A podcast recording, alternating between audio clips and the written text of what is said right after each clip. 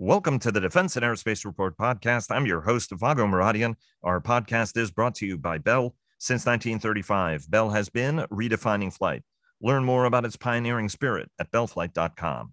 U.S. inflation has hit a new high of 8.6%, nearly half a point higher than consensus estimates, the highest in more than 4 decades, again roiling markets as concern mounts that oil will hit $150 a barrel, and 70% of economists now surveyed by the Financial Times and the University of Chicago's Initiative on Global Markets now believe America will be in recession next year.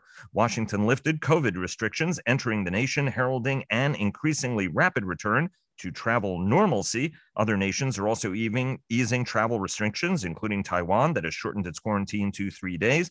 But China continues to battle COVID clusters, including in its capital, and lockdowns will remain in place.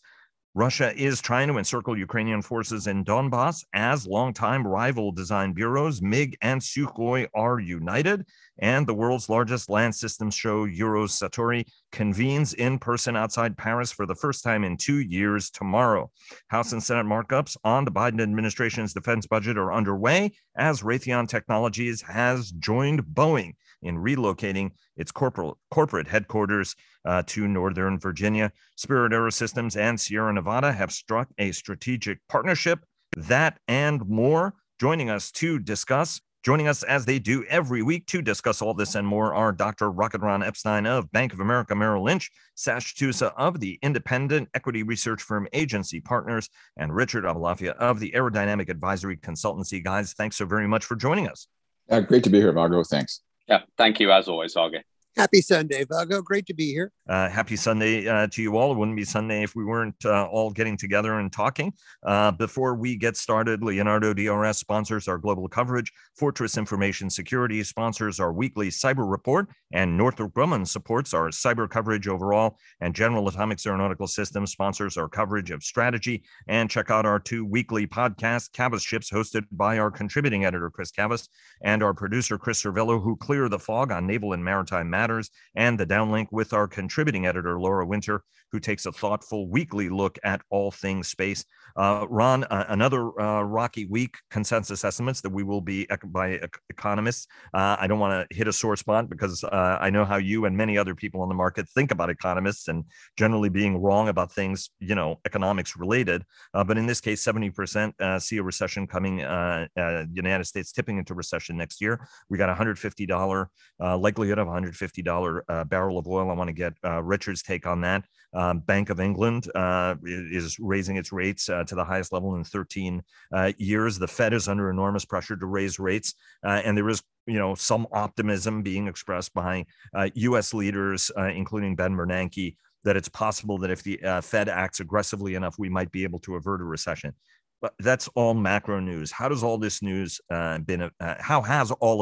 been affecting the group? If you look at the S&P on the week, it was down about 5%. And then the other bellwethers that we track on the podcast, Boeing was down just almost 9%, Lockheed 3%, Raytheon Technologies 1%, General Dynamics 2%, Northrop 3%. The 10-year yield popped its head well above 3%. That was on Thursday and Friday, where we closed the week at 3.15%, and that's likely going higher given what the Fed's going to do. WTI crude closed the week at 120, Brent crude at 122, and the VIX index was moving towards 30 as we ended the week. So it was a pretty bumpy week, and the market was clearly surprised and maybe spooked by the inflation read, which honestly, I find surprising. I mean, we all should have seen this one coming. But anyway, nevertheless, it surprised the market. Which is unusual, right? Because they thought it was going to be 8.2, and we have been talking on the show about however unlikely it is that it could go up to 10%. And it can't just be the three of us having these conversations, right? I mean, why is it everybody was so shocked that it was at 8.6? Yeah. I wish I knew, Vago. I wish I knew. I mean, for the same reason that we were, hearing from, reputable sources that, this was transitory inflation, and it's not even close. We've had in conversations, I mean, we're in an economic environment that, it's uncharted territory. So we'll see where it all goes. As you know, my fear, and I don't speak for Bank of America, I'm not an economist, just the aerospace guy, that, inflation can be stickier for longer than people think. And many people in decision-making roles today just weren't in those kind of roles at all last time we saw inflation like this. So, just kind of, buckle your seatbelt and we'll see where this all goes. Hopefully, the more optimistic scenarios play out. I mean, that would be great for everybody involved, but we'll see. Let me just briefly, because we're going to talk about the broader inflation impact on manufacturers, escalation clause, and air traffic, and all that in a moment. Did markup have any impact on trading last week as the House and Senate get into the deliberations of the Biden administration's defense budget request? Yeah, there wasn't many investor questions on it, so I would say at this point, yeah, probably not so much. Yeah, I think focus. The market was more focused on the big macro stuff. Than the markup, all else being equal, if the macro was quiet, the focus would be more on the micro, and the markup is more of a micro issue. And Raytheon and Boeing got hit particularly because of their commercial exposure. Actually, I mean, Boeing got hit the worst, down 9%, probably for a number of reasons. Boeing's just been more volatile, and it's in a little more precarious situation, as we've spoken about many times before. Of all the bellwethers we follow, actually, Raytheon was hit the least. Raytheon was only down 1%. And the other defense names were down anywhere from, call it, 2 to 3%. So on the week, really the best performers were Raytheon and General Dynamics, and the worst performer of the big market cap companies we follow was Boeing. Why wouldn't the defense stocks be more defensive in a circumstance like this? Well, they haven't. I mean, just on the week they weren't as right. Okay. Super defensive. But if you look at where they've been since the beginning of the year, they've been, very defensive. I mean, they're all up in a down market. Right. Yeah. So they've been very defensive. But I mean, they do, it's not like they're completely insulated from what's going on in the market. A traditional safe harbor. Sash, mentioned BOE raising rates to a 13-year high. What was driving the sector from a European perspective? Interest rates and recession, or recession and interest rates. Your pick. I mean, it's a very interesting situation here in the UK, and actually across a lot of the rest of Europe, that the one ingredient that makes recessions really unpleasant is. Tends to be very high unemployment. And at the moment, what you have, particularly in the UK, is incredibly high employment. It's just every other statistic that is going the wrong way. And that certainly spooked the markets. I mean, just looking at the European aerospace and defense sector, I mean, Friday was dreadful. Friday, average stock, under our coverage was off about 2.5 to 3%. But, any of the big civil stocks and the stocks where people were taking a sort of a risk-off view. Were easily down 4.5%. So Rolls-Royce, Leonardo both down 4%. Airbus off 3%. Kemmering down 4%. It was a really Safran down 3.5%. It was a really tough end to the week.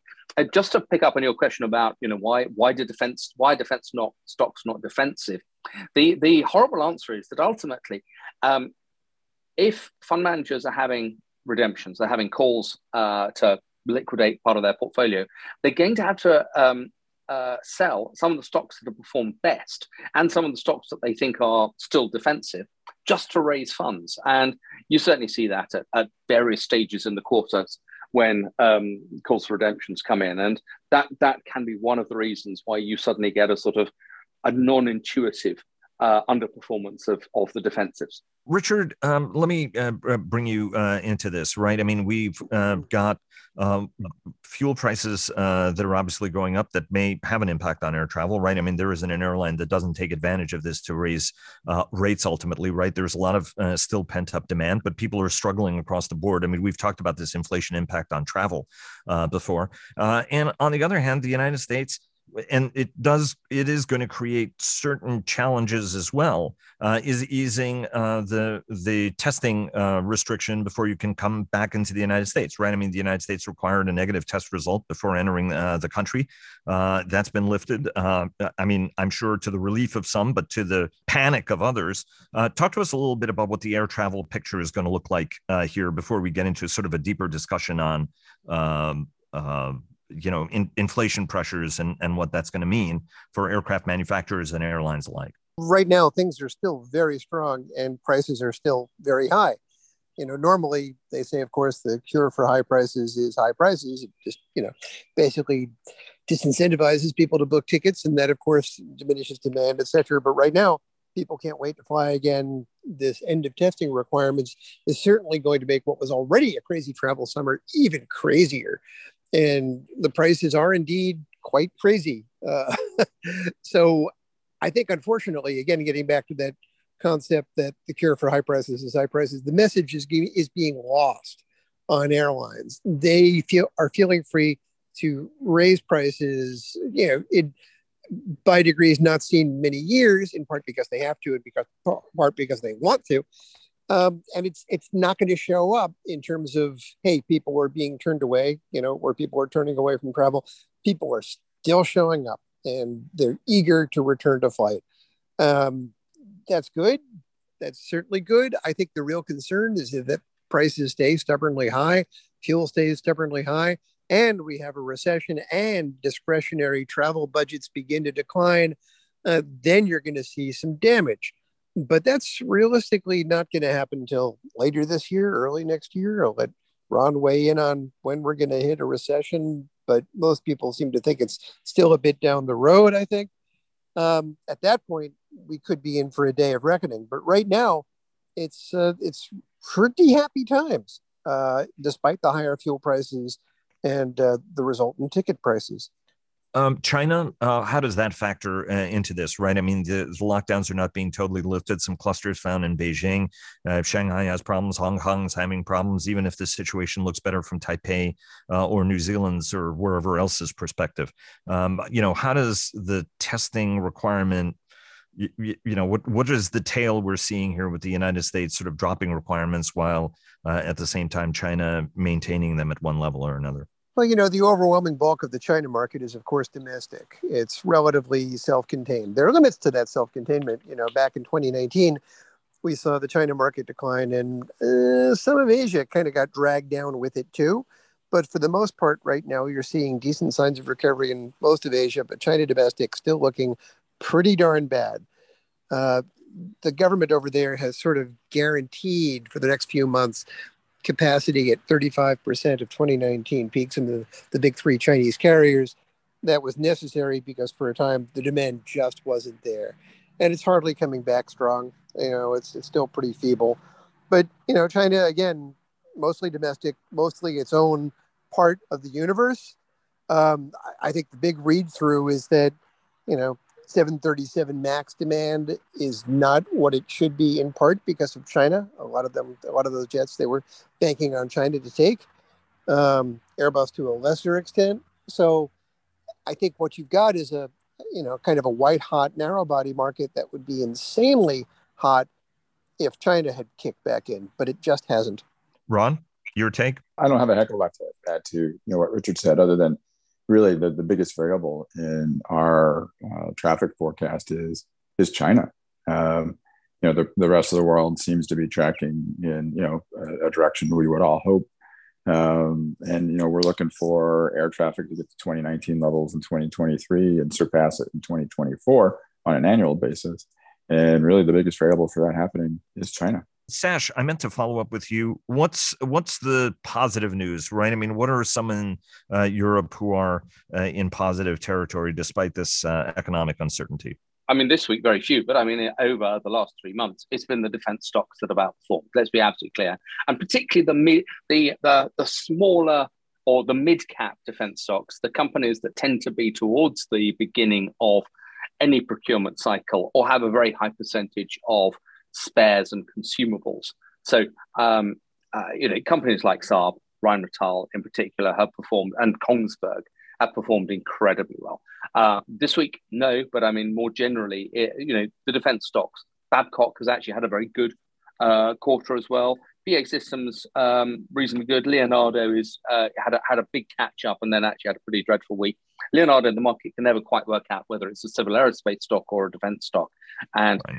Its performance can be very volatile, you know, week by week, depending on quite which one of those those views predominate. Richard, let me bring you to the topic of inflation, right? I mean, at some point at 8.6 or 10%, I mean, we've been talking about this topic for months now on the program. While defense programs are somewhat isolated because contracts are on a longer-term basis, at some point, there are escalator clauses that kick in for everything from defense contractors that have to go to the government and make the case why they should be getting more money, just like airlines can do it. And rising fuel prices also have impacts on airlines and how they buy airplanes. Talk to us a little bit about inflation and fuel prices and what that's going to mean for the segment as a whole, going everything from defense contracts all the way over to aircraft contracts. And Sash and Ron want to get your take on that as well. Go ahead, Richard. This is going to get messy, as it were, because most defense contracts that are, you know, cost plus incentive or cost plus are pretty well protected against inflation. Firm fixed price, far less protected. And maybe this informs sort of Boeing's woes these days, because they're heavily exposed to a bunch of firm fixed price contracts, most notably KC-46, where they've already taken hits, ditto for T-7. And while they might go hat in hand back to the, you know, Pentagon, it might not work, you know, because it's very tough for the Pentagon in terms of contracting mechanisms to distinguish between cost overruns and inflation. Like, you know, hey, this is a cost overrun. You should have anticipated inflation. And sometimes they get pretty hard about it. You know, we all remember, well, most of us on this call remember the A-12 disaster, which was, of course, a massive cost overrun that resulted in a canceled contract for a variety of reasons. But the Pentagon simply said no. And if it doesn't work, you know, it's over. So that's a real area of concern, firm fixed price contracts in defense. Now you get to the commercial side, and here's where it's just as spotty. You know, Boeing is very proud of their escalation clauses with commercial. And of course, they allow for inflation based upon a publicly available econometric inflator. Like, hey, this is the number, you know, the Bureau of Labor Statistics or whoever, Bureau of Economic Analysis uses. This is the number we're using. This is why you have to pay more. Have a nice day. It's not clear to what extent Airbus has that too. That's going to be a major variable, because, you know, if we are looking at a couple of years in this high single digit range, that's pretty damaging for an industry with razor thin margins. But most of all, you've got the suppliers. You know, just because there are escalator clauses at Boeing, and we don't know about Airbus, it doesn't mean it trickles down. For risk sharing partners, major risk sharing partners, you know, the likes of Spirit or Mitsubishi, they probably get the X percent of the inflated price, which means they're hedged also, they're protected too. But there are so many suppliers in the second and third tier that are not RSPs and therefore probably don't have anything like this level of protection. And you're talking about a supply chain that's already extremely fragile, starved for working capital, just gone through the worst industry downturn in the history of the business. And now they're being asked to ramp up to 70-something for Airbus narrow bodies, you know, and a higher rate at Boeing too. Are they going to be able to do that? And are Boeing and Airbus going to have to say, yes, we may be protected against inflation, especially at Boeing, but our contractors, the people who actually make the higher numbers happen, are we going to have to give them money to get them to that, you know, better place? And you're already hearing talk of lots of squabbles in terms of what's needed to get to this higher level. The good old days where Boeing could impose, you know, partnership for success, aka partnership for poverty, upon its supply chain and just say, okay, you're all giving us back 8%, you know, those days are being reversed. They're going to have to rethink their approach to the supply chain. Sash, Airbus, Europe, impact, your sense? Look, Airbus definitely has price escalation clauses. I was very interested by Richard's description of Boeing as being very proud of them, because I think that would pretty much sum up Airbus as well. I think the degree to which, you know, they write these clauses into the contracts, the airline doesn't really notice them at the point that the contract is written. And lo and behold, 5 years later, the airline is paying a price that is different to what they thought they were paying, because the price escalators have just kicked in very quietly every single year. It's one of the dirty little secrets of the industry. And it's why the OEMs have such a strong position. But look, everything that Richard said about the US industry applies to Europe, because we're talking actually about a global supply chain. And escalation clauses break down very quickly below the OEMs. And actually, I don't think the engine company's got anything like the same sort of protection. We're already seeing just some signs that the suppliers are under much greater strain than anybody expected. I mean, Airbus referred to this a bit in their Q1. And eventually, the suppliers become a collection of very, very long poles in the tent. And that's when it, you know, that's when the OEMs have to just have to stop and pause and realize that they can't inflict damage on the supply base if they want the supply base to be there for. I think any company is proud of its escalator clause, right? I mean, nobody's going to be leaving money on the table if they unless they can possibly avoid it. And I should have pointed out to the audience that there are lawmakers who are very cognizant that the Pentagon is dealing with inflationary pressures and does want to give the department potentially tens of billions of dollars more in order to cover that impact, even though the comptroller of the Pentagon has said, Mike McCord has said, you know, that it's not a direct 10% impact on the department. But hey, if somebody's willing to give you $80 billion more, you'd be crazy not to take it. $70 billion more, or $50 billion, or $30, or even $10 billion. Ron, your sense on all of this? And where we're going and what the material impact on companies are. I mean, this is a conversation we keep having, but we keep getting a little bit more clarity and a little more information each week we go along. What's your sense on both prices, escalators, including on the defense side, if you will, and what companies are saying about that? At what point they'll have to go to the department for redress? I mean, I don't have much to add to what both Sash and Richard said. I mean, that's kind of right on line. I mean, just on the commercial side, just on when you go down into the supply chain, like Sash said, it gets more difficult. So, you know, when we start thinking about inflation, that's the impact that it has on not just necessarily the engine suppliers, but the tier 3s and the tier 4s and that sort of thing. And then on defense, my sense has been, and correct me, you know, if you disagree, that the DoD doesn't want to, you know, how can I say it? I mean, it's not in their mission when they do acquisition to sort of stick it to the supply chain in terms of inflation. Even on fixed price contracts, that that if companies can come with a reasonable case on what's going on with costs, that they can get some offset for inflation. Now, they can't pass it through immediately, and there'll be a delay of timing, right? But that there'll be some offset there. I just kind of worry about as we move into over the next 6 months into next year. Just alluding to kind of what Richard was talking about earlier in terms of the impact that has on demand for air travel. If ticket prices stay high enough, long enough, eventually, one would think that they'd have an impact on air travel. And when I think about, what's going on potentially, right? I mean, there's a lot of catch-up travel going on. I know that's the case for me, and I can't imagine I'm not different than most people. But then, the comp, if you will, year on year, once that passes, gets a lot harder on the year-on-year travel growth, for the Epstein clan or the Epstein business. So we'll see where it all goes, and that comp gets particularly harder in an environment where airline ticket prices are, even that much more expensive. So we'll see where it goes. And oil prices and airlines' interest in buying airplanes or not.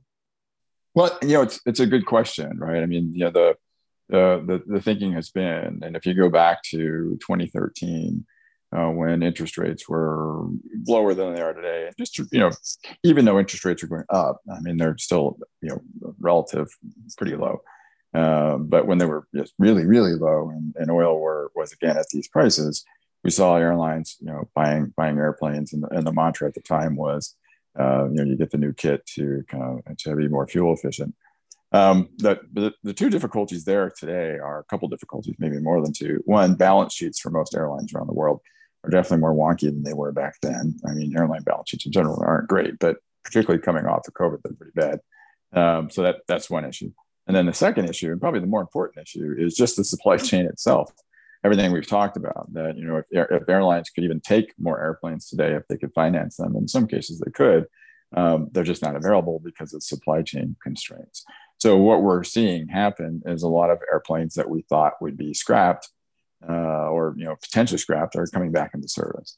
And then that, in a way, kind of puts even more pressure on the supply chain, because as these older airplanes come back into service, they're going to need parts and service and MRO and all that sort of thing. But if you want lift and you need immediate lift and you can't get it from the OEs, you're going to take your airplanes that are parked and bring them back in. And then on the balance sheet, it's potentially, at least in the short term, a lot easier on an airline if you already own the airplane, or if you already have a lease on an airplane, than trying to get out of a lease, or an asset that you already own and replacing it with a new asset. You just don't have the balance sheet expense. I honestly thought that there was a non-hush-kitted airplane that I heard recently, and I just was thinking to myself, looking up through a gray sky and trying to figure out whether or not that was a non-hush-kitted 727 or old MD-80 that somebody pulled out and put in the air because they just needed an airplane there. I'd love to kick in one point, which is that there's probably more good than bad. July 2008, of course, spot market for oil hit 147, the all-time record, which we may or may not be heading towards matching.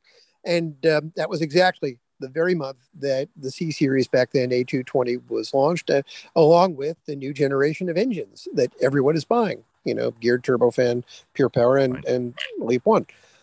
Nothing focuses the mind like the sight of the gallows, and high oil prices inspire people to buy new jets, to launch new jets.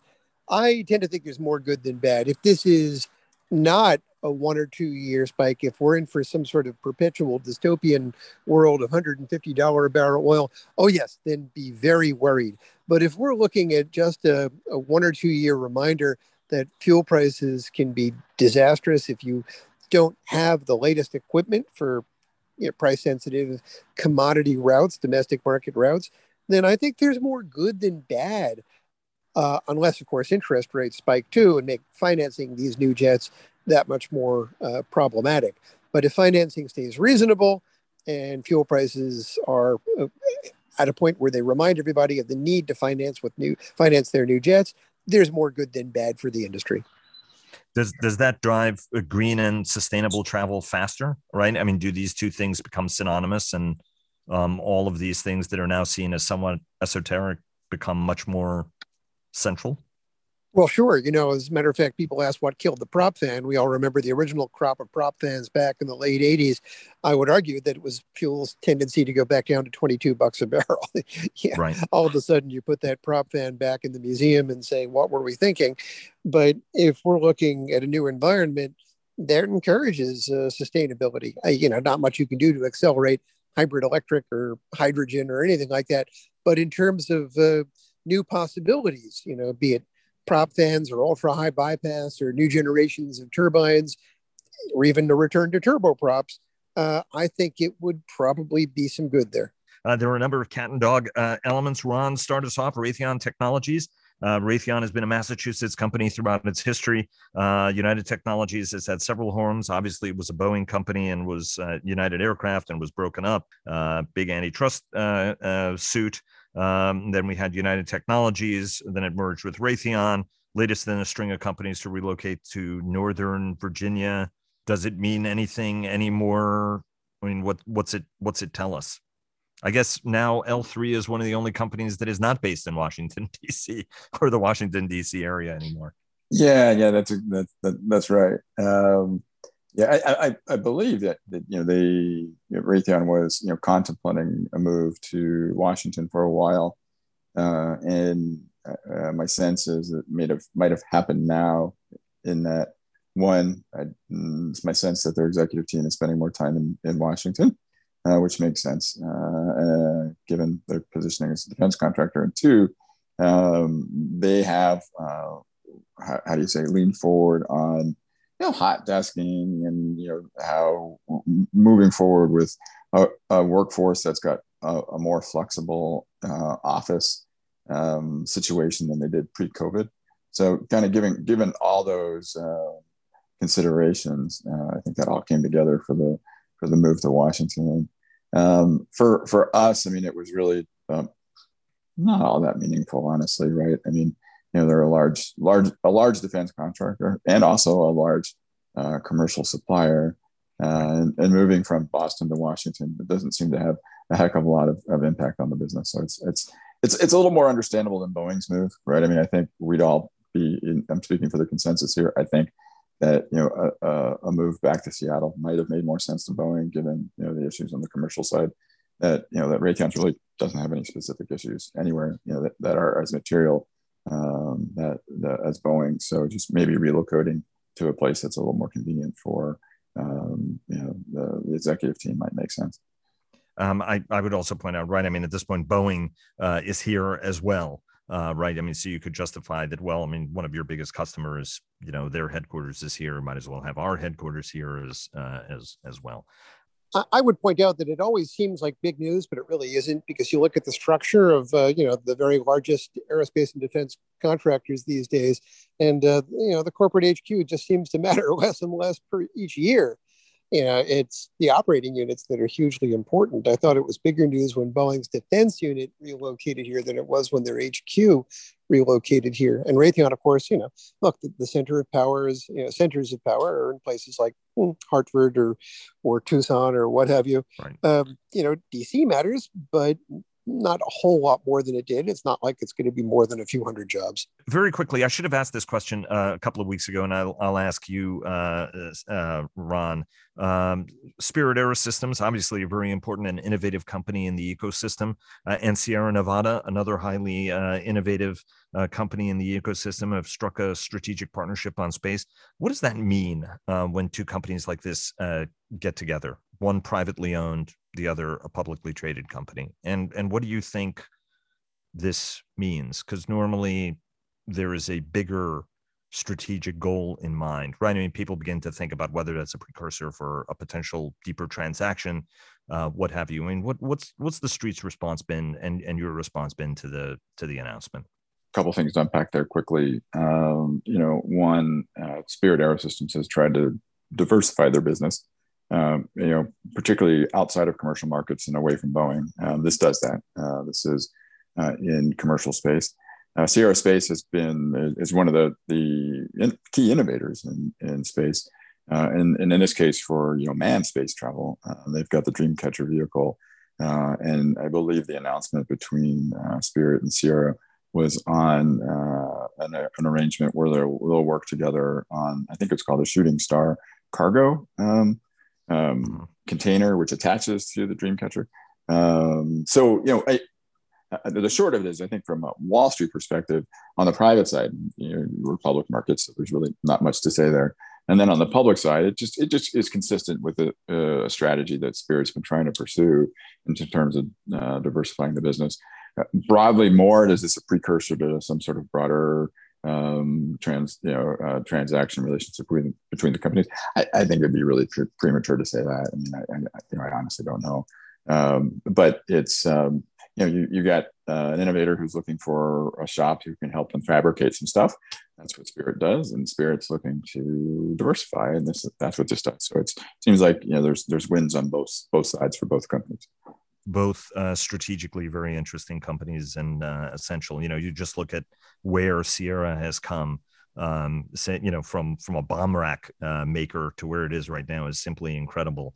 And then the capability that Spirit brings to the entire equation, right? I mean, their ability, you know, Boeing's ability to build 737s are really based, you know, depend on Spirit being able to generate those fuselages and get them across the country. And I would argue, Vago, I mean, probably more importantly is Spirit's capability in composites is pretty much unmatched, right? I mean, they're probably the most advanced composite manufacturer for aerospace and defense applications anywhere, right? I mean, you know, they're on the B-21, they're on the 787, they're on the A350. So when you think about the major commercial and defense programs that require composite structure, they're a key player on all of them. And of course, Tom and Duane and the entire team there have been working really, really hard to expand the company's defense base and sort of balance out the commercial dependence of the company. And we're going to be talking to them again very soon. Richard, MiG and Sukhoi, two companies, right? I mean, everybody always has the tendency of thinking of the Soviets as sort of a state-run model, but actually it was a pretty innovative ecosystem where there was actually a significant amount of competition. And these were two companies that would duke it out all the time to try to furnish the Soviet Union and then the Russian Federation with the best combat aircraft. They are now finally merging. There's been a lot of discussion about this, but two companies with very distinct ways of doing things, you know, maybe getting into a shotgun marriage. What does this mean? And I want to use this to sort of pave the way for Sash to come in here in a moment and talk to us a little bit about Eric Trappier's comments in front of the National Assembly. Yeah, you know, in a lot of ways, it's sort of a shotgun marriage with a guaranteed life of poverty. You know, the one unintended consequence or one bit of blowback, I think, from this war is probably the collapse in Russian defense exports. You know, I mean, you look at India's decision to terminate a Kamov helicopter contract recently. They didn't come out and say, we've seen your products in action. They're not very good. They didn't need to say that. But I think more importantly, what they did say was, we have doubts about your ability to execute, given the fact that you no longer have access to global technologies. And frankly, we even have doubts about your ability to make payment and receive payment, given your complete, removal from the world banking system. So you're talking about a greatly diminished environment. This is an arms industry that had a very heavy dependence upon exports. Now, as you mentioned, you know, they've been trying to merge for years. MiG had kind of ceased to matter. It's been a very long time since they've designed anything. If you remember the Article 142 that they put out sometime in the 90s, and then it showed up in some sad abandoned graveyard of rusted defense projects outside of Moscow. It's tough to believe that they matter very much. So this is, if anything, just sort of, a statement about the likely future implosion of the Russian defense industrial base based upon greatly diminished export prospects. Sash, anything you want to add? No, I'm not. I think you got that absolutely right. I think what's also interesting, and I mean, this is, again, the impact of sanctions, is just the degree to which we're now starting to see the entire Russian aviation ecosystem support itself or support each other. So we had the other week the announcement of a potential order from Aeroflot and a bunch of other Russian airlines for Russian aircraft. Now, no kidding, of course they are, because they can't buy aircraft from anywhere in the West, and they seem to have stolen a whole load of aircraft from the West as well. But what we're going to see over time, and it's going to take a long time to Russianize either the MC-21 or the Superjet fully. But we're going to see Russia becoming a completely internally looking civil aviation market as well as military aviation market. And that's a big change. And I think ultimately Russian industry comes out of this weaker. That's why you have to see the design bureaus merge, because there just isn't enough business for it. And indeed, right. I mean, Superjet was an important Russian-Italian cooperative venture that I remember at the time, right, Silvio Berlusconi saying the future of Italian aerospace is in Russia. That was seen by many, including those at the time, Finmeccanica and later Leonardo, with some alarm, because I don't think that they necessarily saw the future as purely being Russian. Silvio Berlusconi said a lot of things. Not all of them were necessarily terribly sensible. Alas, but he's still on the scene. So you got to give him credit. Give him credit for that. Eric Trappier, highly respected CEO of Dassault Aviation, one of the leading men in the field, and certainly the Rafale has been remarkably successful. We've talked on this program about the engineering capability, the formidable capabilities the company has, as well as its sense that it should be in charge of major programs like SCAF. Sash, and Richard, I want to get your sense as well, what Trappier's comments to the National Assembly mean. Start us off, Sash. Yeah, okay. This was actually there's been a refrain of stuff that Trappier has been saying in the last couple of weeks, and indeed for the last year or so. But up front, I think Trappier is one of the strongest defense CEOs out there. Certainly in a European context, and probably more than that. And the degree to which Dassault has managed to completely turn around the commercial export success of Rafale at the same time totally reinvesting in the Falcon family so that it will have Falcon 6X, Falcon 10X, plus the older legacy aircraft, really being a very strong high-end business jet company in the second half of the decade. Huge kudos to him for that. The subject is SCAF, the Franco-German-Spanish future fighter, future combat air system. And Dassault has always played hardball in this and said, I mean, the term that's used often is it should be led by the best athlete, which I'm getting very bored of because all that means is it should be led by France/Dassault. There's no other, you know, it's got nothing to do with athletics. It's just, you know, we are the lead, or at least we think we're the lead, and we're therefore going to lead the program. And this is clearly becoming very difficult for the Germans to take because they're going to put up 50% of the cash and not receive 50% of the technology and the work share. Which seems an unfair balance. So Eric Trappier was talking again in Paris this week, or last week rather, and was very, very clear that negotiations with Airbus and with Germany, and this is Airbus Defence Space, remember, based in Germany, on the terms and conditions for SCAF have stalled. And you know, they're not even talking at the moment. And he's now referring to this as being the lost decade. I think that we had already lost, we talked about this when we talked about NGAD last week, that the European programs had to some extent lost a year or so because of COVID, because just not very much was occurring then. But clearly SCAF, or the mood music is that SCAF has been, you know, has just not made a great deal of progress in the last two and a half years at all. And he's now saying most likely that whatever entered service in the 2040s is going to be what he refers to as the Mark I, and that the main full-fat aircraft system is really only going to enter service in the 2050s. I think that we're seeing Eric Trappier playing politics. I'm not entirely convinced this is terribly advisable. I think what he's doing is sending very, very tough messages to the new French government. Emmanuel Macron has had a massive change of his cabinet. There's a new French defense minister, Sébastien Lecornu, replacing Florence Parly. I think it's a shame. I think Florence Parly was a fantastic defense minister, but you know, presidents have the right to change their cabinet, and that's what President Macron has done. And a new French foreign minister, Catherine Colonna, who I think will be very interesting for the Franco-British relationship because she was the former ambassador to the UK. My sadness is that she replaces Jean-Yves Le Drian, one of the great French foreign ministers of his time, and the architect of Rafale exports, and indeed almost every French export over the last decade and a half. He has been a tireless exporter for France, astonishingly successful, and is a man of enormous wisdom. I think he'll be hugely missed by France and by French industry.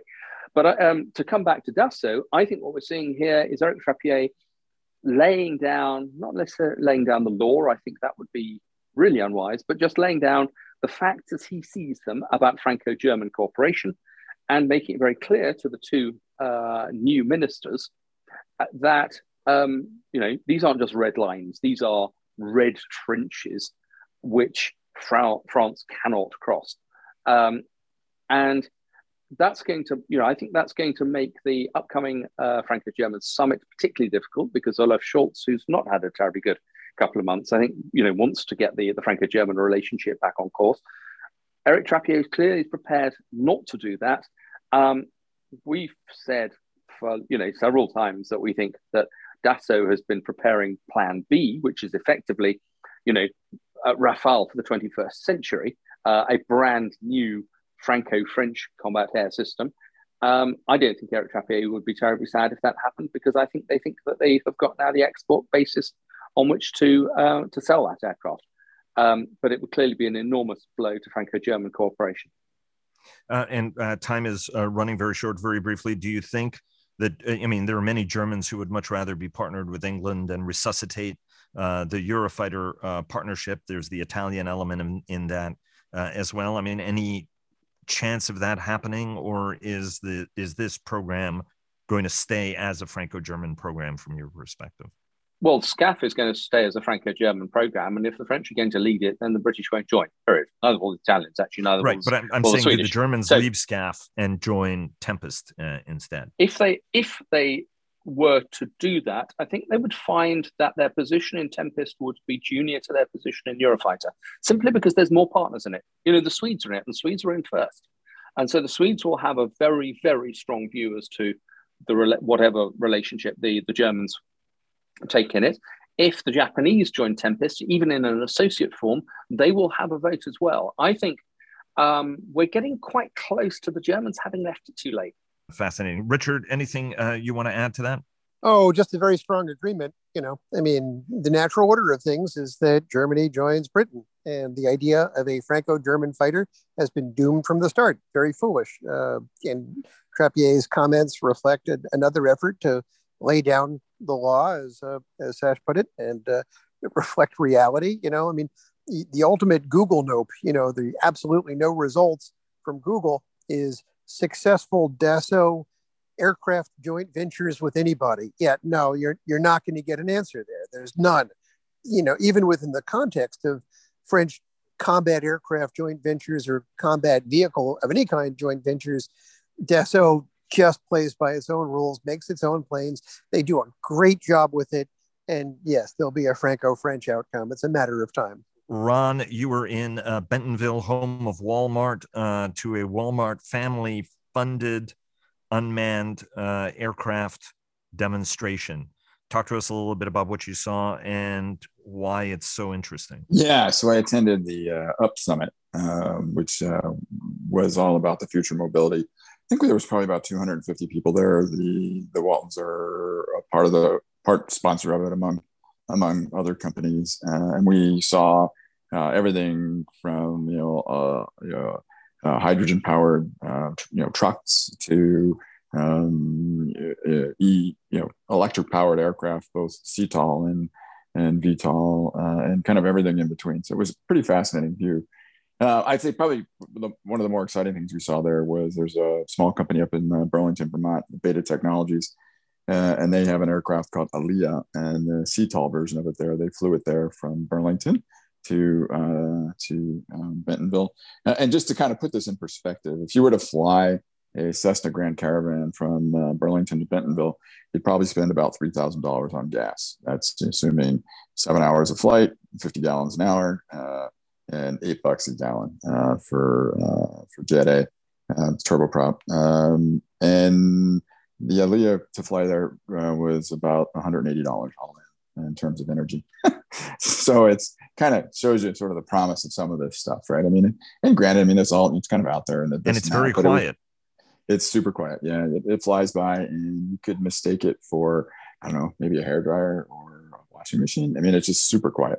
But I guess the whole point is this, though. However, I mean, it's just interesting to see a lot of this innovative work going on. Capital going into this, we've all seen it in some public markets, but definitely in private markets. And, when it's all said and done, I do think there's going to be some meaningful innovation that comes out of this that will find its way into our lives one way or another. We'll see how it all pans out. But it was definitely interesting to spend some time there and use kind of both half of my brain, the finance side and also the engineer side. Were you impressed by the engineering? Yeah. Definitely impressed by a lot of the innovation going on and what people are trying to do. It's early days for a lot of this stuff, so we'll see ultimately what pans out. But and some of it's pretty thoughtful. And what's fascinating is sometimes when you bring this technology to market, it can be used in ways you wouldn't even have dreamed of. One of the companies that presented was Blade. Blade operates helicopters basically on high density routes, and they're advertising a lot in the New York area. But one of the businesses that's become kind of more profitable for them is actually moving organs around. So there's ways that this technology can kind of work its way into life that aren't necessarily the Jetsons flying around New York City, but other places that you can apply this technology where it's pretty useful. And as gas goes to $150 or more dollars a barrel on a sustained, I mean, I didn't ask you guys whether or not we think gas is going to stay sustained, but I think it's a little bit early to be having that conversation. And obviously, we're going to see what President Biden's visit to Saudi Arabia holds and what we're going to see from the kingdom. We have about a minute and a half left. Sash, you get the last minute and a half, barring any objection from the rest of our team. Talk to us about the Russia's war on Ukraine continues to grind on. Moscow obviously trying to cut off Ukrainian forces in a pivotal battle for Donetsk. Arguably, if the Russians win, they could say, hey, we accomplished our aims and then leave. Nobody expects that because they expect the Terminator to keep eating up more parts of Ukrainian territory, and God forbid the Ukrainian army gets cut off. And as this is happening, Eurosatory convenes for the first time in person, and obviously one of the world's most important and certainly the largest land systems show. And what you think key themes are going to be. Really quick, give us your sense on what's going on with the war and what you think has been so interesting and different over the past week, and what do you think the key storylines are going to be at Eurosatory? I mean, look, the war grinds on, and it's very much turned into a brutal artillery war, which favors the Russians because they've got shorter lines of communication and hence of resupply, and it's a salient, and salients can and are easily shelled from 2, 3, 4 more sides. The surprise, frankly, I think has been that Ukraine has not lost the whole of the town of or city of Severodonetsk. They have held out astonishingly and continue to do so. But this is a very, very brutal war at the moment, and materiel favors the Russian side, which is an uncomfortable position for the very uncomfortable position for the Ukrainians to be in. Eurosatory, yeah, the biggest land systems show, period. I'm really looking forward to it. I think three themes. First, let's go back to Franco-German politics. MGCS, the main ground combat system. Main ground combat system is to tanks what SCAF FCAS is to fast air. It's a future, actually they're pretty unapologetic. It's a future-made battle tank to replace Leopard 2, and that's a big ask, and to replace Leclerc, if anybody apart from French really cared about replacing Leclerc. I think the problem with MGCS is that the Germans, in a slightly quieter way, are being as strict about MGCS leadership as France is about FCAS leadership. If you apply a best athlete role, then it'll be a German-led, it'll be a German-dominated program, because Leopard 2 is way better and has sold way better than Leclerc. And that's pretty uncomfortable if you are the next side of KNDS. Two other topics. One, infantry fighting vehicles. There's a big recapitalization process going on in Europe at the moment, and whether you want your IFV wheeled or tracked, most Eastern European countries, and indeed even in West Europe, are buying huge numbers of IFVs or looking for more. And I would expect almost everything there to be tilted towards this theme, and anything that isn't tilted towards IFVs is going to be about indirect fires.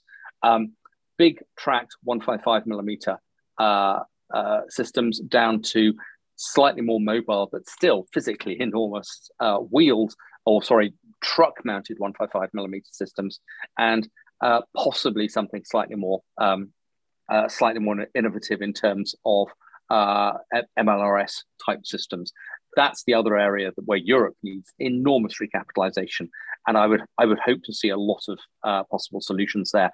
Every Eurosatory I've been to for the last 2 decades, everything has been painted sand-coloured. I hope we're going to get back to seeing stuff painted olive drab, because the sand stuff doesn't matter anymore. We certainly look forward to having you back on next week for a special program from there. And we're going to be devoting some time to remote coverage, including with some interviews with senior U.S. Army leaders, French leaders, as well as French senior executives. Thanks very much again for joining us. It's always a pleasure. Wouldn't be Sunday without you guys. Hope you guys have a great day, a great week, and look forward to having you back on again next week. Bon voyage next week, Sash, and we'll have you back on around midweek.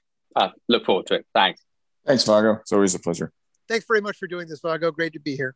And now a word from our sponsor, retired United States Army Major General Jeff Schlosser, who is the Executive Vice President for Strategic Pursuits at Bell. We've been building creative and innovative aircraft, next generation types of capabilities for almost 9 decades. Bell is the company that can deliver that. Thanks very much, sir, and thanks to all of you for listening. Please follow our daily podcasts and visit the Defense and Aerospace Report website to subscribe to our weekly newsletter. Follow us on Twitter, like us on Facebook at Defense and Aerospace Report, and check us out on LinkedIn. And stay tuned for our weekly cyber report sponsored by Northrop Grumman. Thanks again to Bell for their generous sponsorship, and we'll see you again tomorrow.